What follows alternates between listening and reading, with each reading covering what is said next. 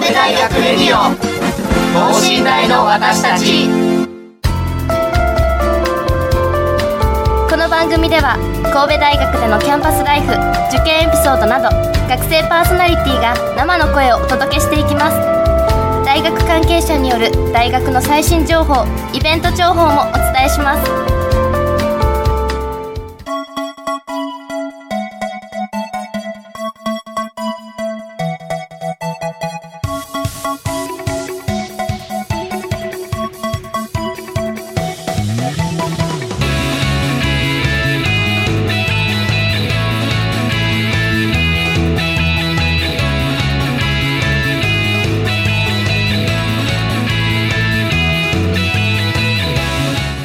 皆さんこんばんは。国際人間科学部1年の馬場周平です、えー、まあ101回目のですね候補ラジオということで収録日がですね2月15日で放送日が3月1日となっているんですけどすみませんちょっとあの個人的なあの事情からですね2月15日付近のことをですねお話しさせていただければなと思ってるんですけどあのバレンタインですよね前日がね。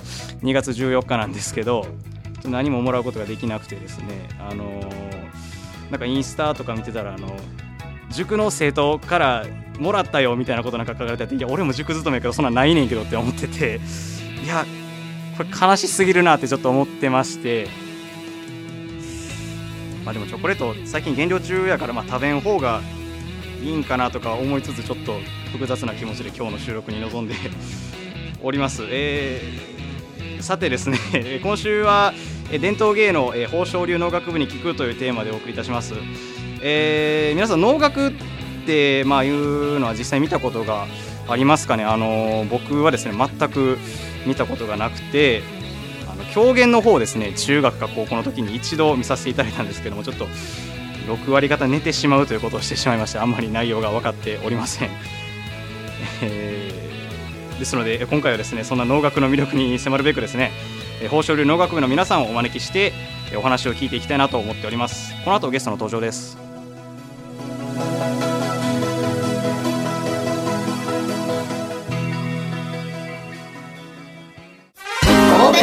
レディオ等身大の私たち。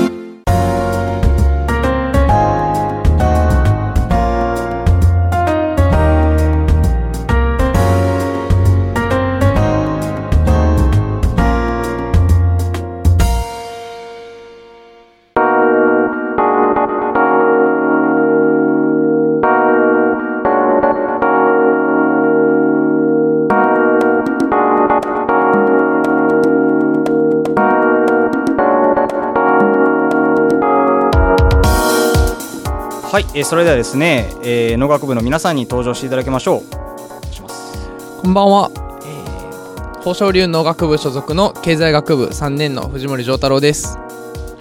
こんばんは、えーと、豊昇流農学部所属経済学部3年生の寺田伊織です。こんばんは。豊昇流農学部所属の海事科学部2階岡田大我ですはいよろしくお願いします。お願いします。お願いします、はい、えーとですね豊昇流農学部さんということなんですけどもちょっと簡単に紹介していただきたいなと思いますけど活動停止されてたということで、はい、どういうふうな事情があったのかというのをですねちょっと今までの経緯を含めて話していただきたいんですけど藤森さんお願いします。はい。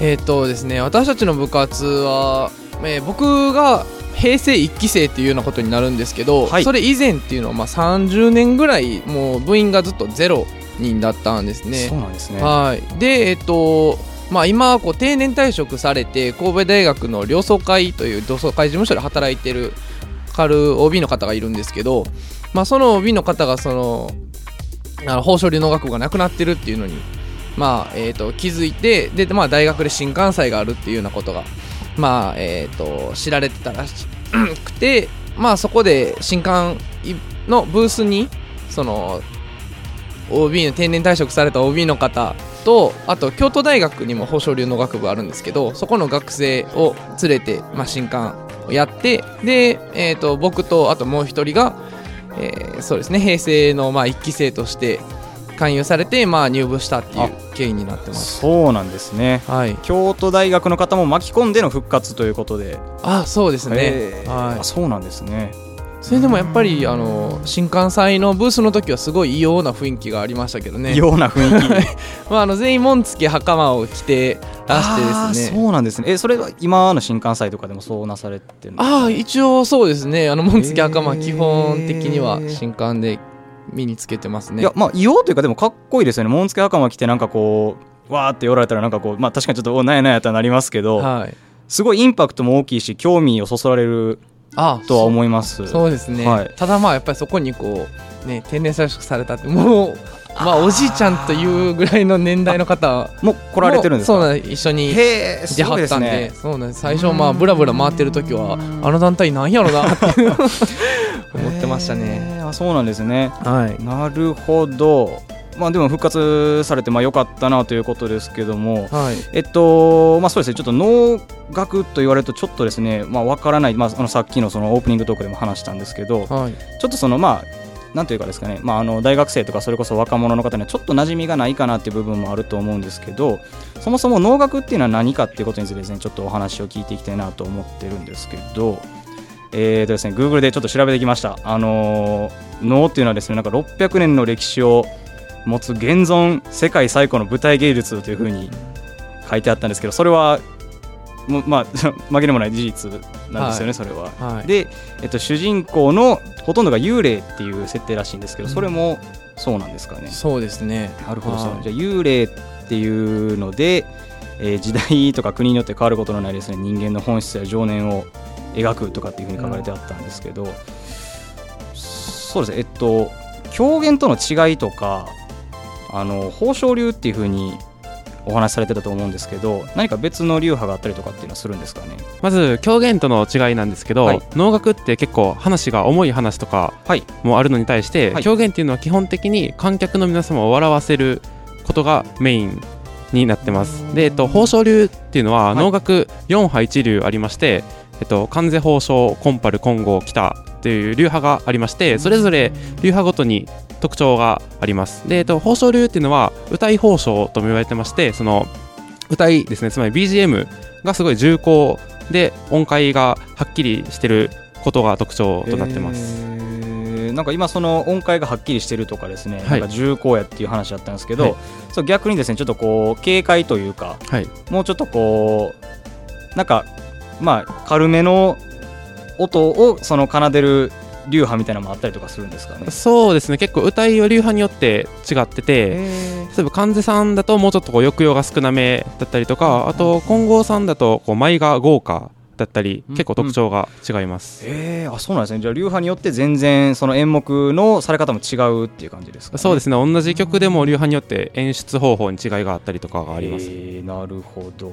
えっと、なんか、まあ、能っていうとですね、まあ、中学の歴史で、観阿弥と世阿弥みたいな話も聞いたことあるんですけど、えっと、これ、その5つの流派全部が観阿弥と世阿弥の、その、なんていうんですか、その開いたものっていうわけでもないんですか？まあ基本的には元をたどっていけば神水闇なんですけどね。結構流派によってその先祖が始祖を誰とするかっていうのはいろいろあったりとかあとその北流っていうのは江戸時代に分かれた流派でしてそういうこともあったりします。あじゃあ、割と分かれた流派も、その最近、最近というか、まあ、その、比較的近年に分かれたものとか、前からあったものもあるっていう感じですかそうですね。北流以外はもう前からありますねえーっとですね、まあ、宝生流の特徴はそんな感じですけど、まあ、その能のですねこんなところが面白いよとかぜひこういう風なところ知って見てほしいよとかですねっていうのをお聞きできたらいいかなと思うんですけどなんかございますか？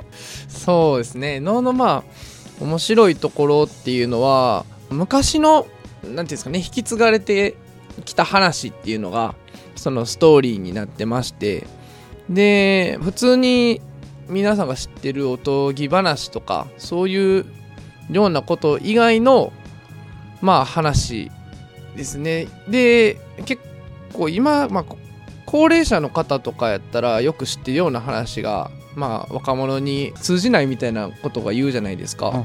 そういう面でやっぱりこういろんな話を知ってるっていうのはまあ楽しいかなっていうのがありますね。結婚式で高砂はい。結構大人の方だとめでたい曲として歌われることとかあるんですけどその高砂っていうのはもともと能の曲になってます。へえあそうなんですね。うーんなんか演目とかですねちょっと若干調べてきたんですけどはい「あつ森」っていうのもはいありますか？あつ森ってあのあれですよねあの織田信長が言あってたやれはねつあれは違う違うんですよ。違うんですねあのめちゃくよくちゃにわかかましてるな今すいません。はい。ノートあれ結構勘違いされるんですあそうなんですね。あれコウワカマイそうっていうなんですよ。小若米ですね。あじゃあ全くそれは別物なんですね。はいえっと能のあつ森にはそのはい。織田信長の人間50年っていうセリフはないんですよね。結構勘違いされるんですけど。すみません。めちゃくちゃにわかかましたところですけど。えーっと他はですねなんか葵の上とかってこれは源氏物語の葵の上そうですね。一緒のやつですか、はい。へえそうなんですね。じゃあなんか源氏物語のそのある一場面を歌うとかってことですかね。そうですね。でもその曲にはその葵の上自体は登場しなくあてそうなんですか。六条の宮のところが、まあ、主人公の曲になってます、てますまあなるほど。あそうなんですね。うーん。なんかあの能っていうとですねそのなんか今歌うとか言ってたんですけどなんか所作はギリギリまで省略されているみたいな話もちょっと見たんですけどそれはどんな感じなんですか？なんかその動きとかっていうのは。ああまあそうですね。もう動きって言ったらまあ今の現代ダンスみたいなのと全然違うくてすごいゆっくりな動きやったりとか、うんうんうん。まあ所作もマイナスの芸術って言われてるぐらい、マイナスの芸術。はい、こういろんな技術をプラスしていくんじゃなくてこう具体的なものからいろいろ省いていってその中心にあるまあ抽象的なところをまあその動きの中で表すっていうようなものでなんでまあ現代の舞台芸術って言ったらまあ具体的を追求するもんやと思うんですけど、うんうんうん。能はもうその真逆で抽象的っていうのをまあ追求したものなんだ。なるほど、はい。お客さんにちょっとこうその一つの所作でこういう風な感情が入ってるんだよっていうのをこう読み取ってもらうことがメインになるっていう感じですかね。そうですね。なるほど、はい。そうですね。結構そのあと想像力を使って見ていただくっていうのがあって例えばその宮殿が出てくる舞台であっても、はい。舞台上には台しか出さないわけなんですよ。それ台でその宮殿を表してるっていうところあとはもう想像力で補って見てくださいっていう感じです。じゃあなんかこうなんていうんですかそのなんかこうえー、と僕の想像する舞台だというと、はい。こうなんかこう背景にこうゴテゴテの装飾があってとかってそういうんじゃなくてもうポンとじゃあなんていうんですかこう置かれてるものからこう読み取ってほしいっていう感じの。そうですね。背景はどんな曲であっても待つだけです。あそうなんですか。へえんかほんまにそれこそもその今言われてましたけどそれマイナスの芸術で抽象的にものを伝えるという感じなんですね。はい、なるほど。なんか能というとですね。あのなんか能面っていうのはなんかこう能面ってあるじゃないですか。そのなんか多分みんな能面やったら知ってると思うんですけど面の種類って他にあったりとかするんですかね？面の種類能面でもはい。すごい種類がたくさんあって多分100種類ぐらいあるんですよ。そうなんですか？例えば結構皆さんがよくご存知の般若のあ角の生えた女の人のあれもなんか般若だけじゃなくてはい。3種類ぐらいあったりします。怒り度によって角が長くなったりとか。そうなんですか？はい。えー、面白いですねそれ。じゃあなんかですの面の付け替えとかもその舞台中にやったりとかするんですか？あそうですね。結構珍しいんですけど2枚かけてて途中でこう仏から鬼に変わったりとかいう曲そうなんですか。もあったりします。えー、それは面白いですね。うーん。なかなか今珍しいとは言われてたんですけど、じゃあ付け替え自体はそんなに頻繁にやらないあそうですね。へえなるほど面白いですね。今なんかそれさっき演目の話させてもらったんですけど、はい。なんかこの演目やったら能の初心者でも見やすいよみたいなやつとかってあったりとかしますか？うんそうですね。演目これねプロのやるやつって結構長いんですよね1曲。だいたいどれくらいの時間かかるんですかね？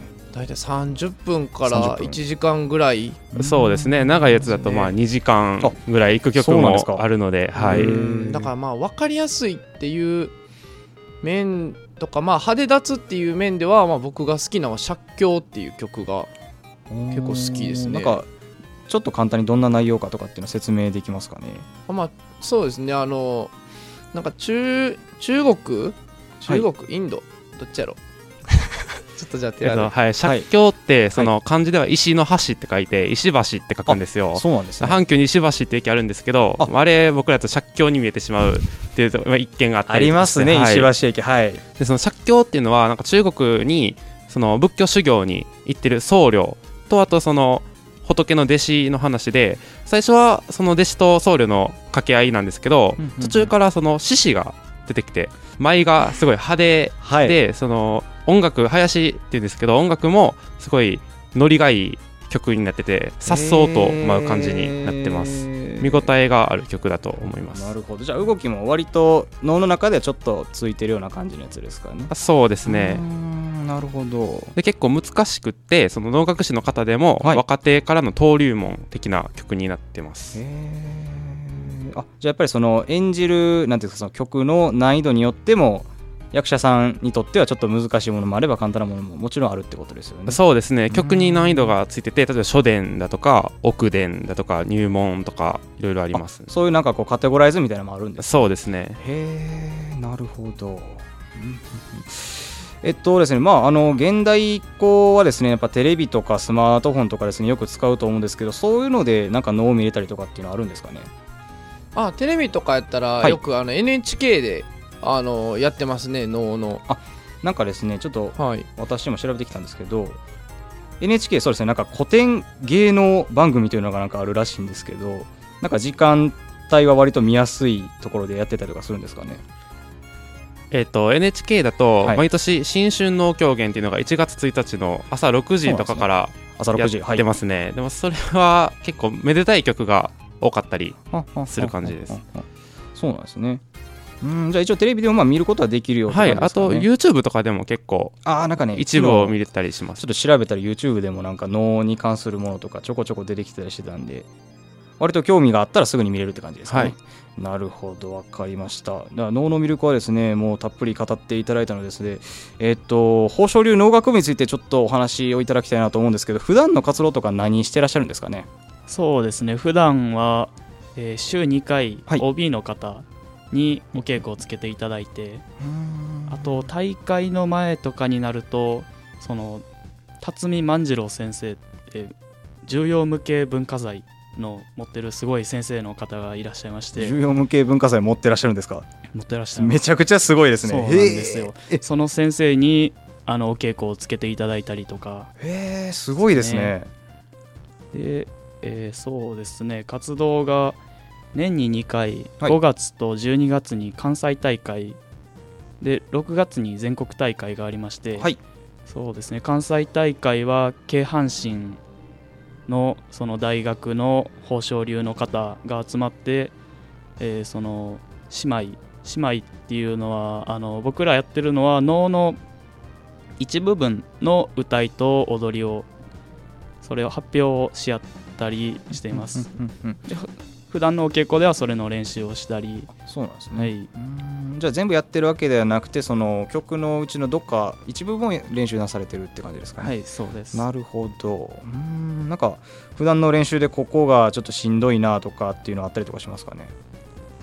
ここがしんどい歌いを覚えるのが結構あ長い歌いとかも結構あったりすあの音階がややこしいところとかそういうところがあるので。あじゃあやっぱりその歌いって書いてあるぐらいなんで普通にこうお芝居で読むみたいにじゃなくてそれこそその歌うようにこうちょっとなんですか抑揚もつけて喋るんですね、なるほど。じゃあ逆に練習しててここが楽しかったなとかこういう時に達成感を感じるなみたいなことはありますか？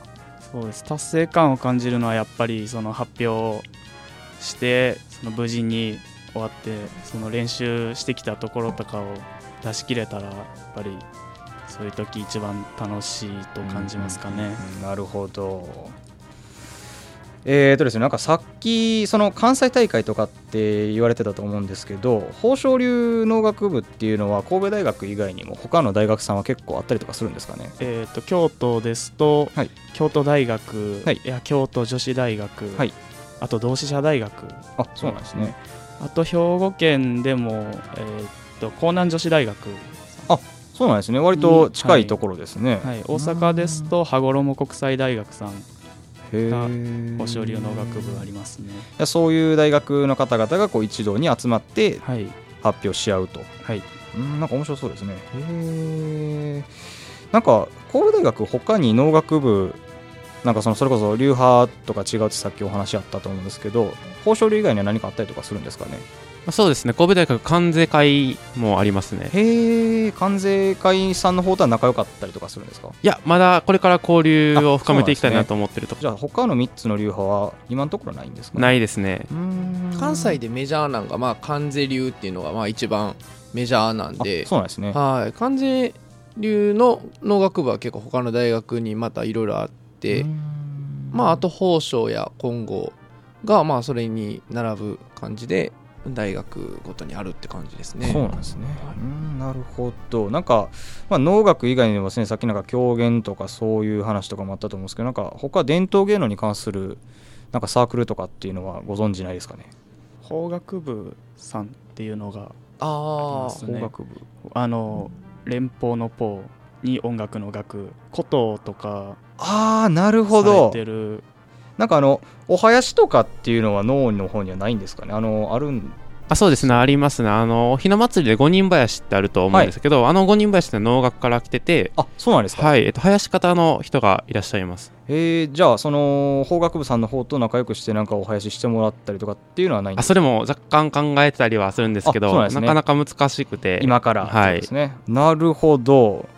なんか特に他に農学部そうですね新歓期とかも近いんですけどあの今後こういう風にしていきたいなとかっていうこととかあのこういうところがうちの法学部あ法学じゃないわ。えっと農学部は魅力的なんであの来ていただいたらこんなことができますよみたいなことをちょっとまあ告知も兼ねてですねなんかいただきたいんですけどありますか？あそうですね。えーっとそうですね。目標としましてはやっぱり部員の獲得を、ね、持って次はまあ潰れたりしないように。あなるほど。はい。そう。えーっと豊昇龍農学部はさっき言ったようにその大会とかで他の学校とも交流があるので、はい、その他の学校の農学部の方と仲良くなったりもできるのがメリットやと思います。なるほど。あとまあ潰れ30年部員ゼロやったんですけどその OBOG っていう方も結構たくさんいらっしゃってでまあ皆さんでもだいぶあのお年を召してらっしゃるんですけどあの OB 会とかあった時はすごくこう、えーまあ気軽に優しくいろいろ話をしてくれるのでそういうこう年配者の方といろいろこう話できるっていうのもまあメリットかなっていうふうに僕はなるほど思ってます。そうですねあとはその農学って聞くと硬いイメージとかあると思うんですけど普段の活動自体はすごい穏やかに柔らかくやってるのでそんなにハードルが意外と低かったりするところが魅力かなと思います。なるほど。まあ初心者が来ても一から学んでえ楽しめると。そうですね。大学から始める方がほとんどなので。まあ高校そうですね。あんまりそういうの聞いたことないはいですもんね、うーんなるほど。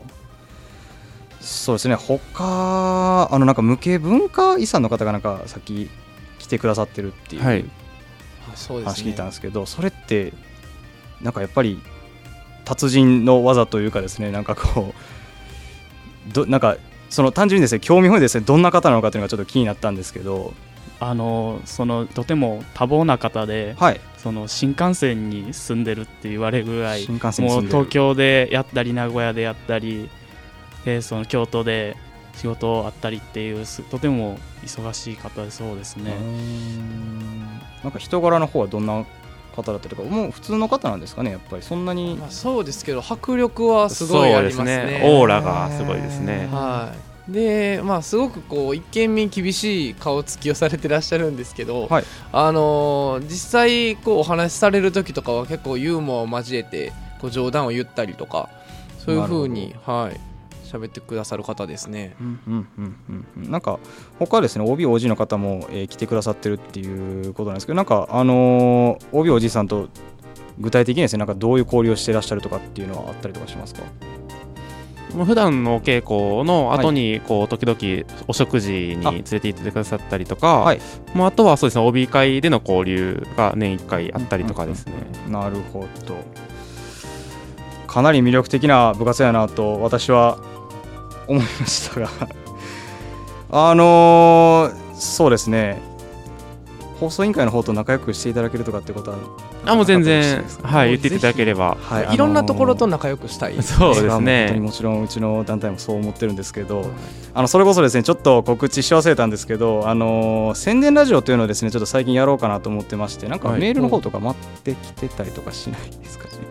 まだしてないですかね。確認してないそうですね。はい。わかりました。あのーちょっと至急あのそういう風に伝えるように言っておきます。なるほど。あのーそういう意味であのなんかさっき仲良くしていきたいなって言ってた団体さんの方とかお話ししてたと思うんですけど、はい。今現在仲良くしてる団体さんとか他挙げた団体さんで仲良くしたい方とかいらっしゃいますか？まあ、そうですね。同じ農学部ってところでやっぱりあの関税流さんの方とははい。もうちょっと仲良くしていきたいなっていうふうに思ってるのと、はい。あとまあ僕これ勝手な本当に個人的な構想なんですけど、はい。あのできたらね僕今のこの3年生が卒業するまでに神戸大学で自演会ができたらなっていうふうに考えててなるほど。でそこにやっぱりこう日本の伝統を詰め込んだ自演会ができたらいいなっていうのでそのまあ神戸大学の中やったらまあ関西さんとかあと法学部さんとか。であと他大学のそういう日本の文化の方をまあ神戸大学に読んで一緒に自演会ができたらなっていうのは本当に今勝手な個人的な考えですけどかあの持ってますね。いやで。も素敵ですねそれなんか。ものすごい実現できたら面白いなと思いますけどあのなんか会場の方とかの方も今ちょっとちょこちょこ考えてたりとかするって感じですかね、まあそうですね。いろいろまあ候補は考えてますけどまだ具体的にどこにもまあ話を出してないうんうんうん。ので、まあこれからまあ考えて、まあ、来年の年末か、まあ、年明けぐらいにできたらなっていうふうに。当たりまでに詳細を決めればいいかなって感じですかね、はい。なるほど。まだまだ構想中ということですけどすごい素敵な企画なんでぜひですねあの司会業のところでちょっとうちの団体を呼んでいただけたら。よろしくお願い嬉しましいですね。はい、あのまたちょっと上の方にお話を私もしておきます。えー、そうですね、はい、あのありがとうございました。えっと、何か他告知事項とかございませんか、なんか関西大会とかの話をあはい。えっ、てましたけど。と、今ですねこうその関西宝生流農学連盟っていうのが、はい。その学生の中であってえっ、と僕がその今副委員長をしてるんですけど、はい。はい。えっとその直近の大会がですね5月25日に、えー京都の大江農学堂というところで、はいはい、行われましてこれはもう京都大会とまあ阪神大会と2つ分かれてるんですね。このまあ略称で言うと漢方連っていうんですけど、はい。漢方連の、まあ、京都大会120回記念っていうことで、えー京都の学生がこう合同能で高砂を出すっていう風なこなるほど。はいでえっと、はい6月の29、30に全国大会がありまして、これは全国から学生が集まってやるすごい大きな大会になっております。なるほど。じゃあそちらの方に豊昇流の皆さんが出るということですね。そうですね。はいわかりました。ありがとうございます。ぜひ、えー見に行っていただけたらなと思います。えーそれではですね、えー今回の、えーメインの方は終わりにしたいと思います。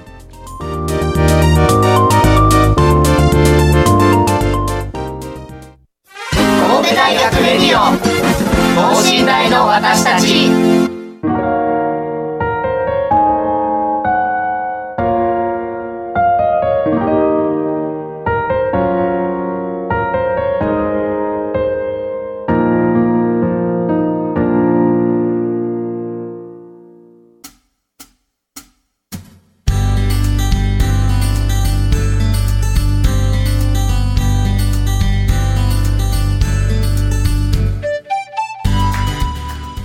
はい、えーというわけでですね今回は伝統芸能宝生流農学部さんに聞くというテーマでお送りしてきましたけども農学についてですねすごいたっぷり、えー知れるラジオになったんじゃないかなと、えー個人的に思っております。すごい魅力的な部活やなってほんまに、えーピュアな気持ちでですね思っております。今すごくあのえそれこそですねあの何か演目があるんやったらその関西大会の方とか行ってちょっと見に行きたいなと思うぐらいにはかなり興味をそそられる内容でございました。えっとですねまあ何か今回のちょっと感想、まあ、短くにいいんですけどちょっといただけたらなと思ってるんですけど3人お三方どうですかねなんか。そうですね。いやとても緊張しました。舞台と同じぐらい緊張しましたね。なんかすいませんなんか僕もものすごい緊張してたんですけど、はい。ありがとうございます。はい。ありがとうございました。結構時間がすぐ経つなっていうのが正直な感想ですね。あそうですか。よかったです。いろいろ言いたかったことももっとあったんですけど。はい。すみません、はい。ありがとうございました。はいえー、と僕もそうですね、まあ、農学でまあ今は3年間やってきていろいろこう話し足りないことがいっぱいあるので、はいまた呼んでいただけたらなと思ってますぜひ来ていただきたいですね。はい、えー、ありがとうございました。ということでですね、今週は馬場周平がお届けしました。それではまた次回さよなら。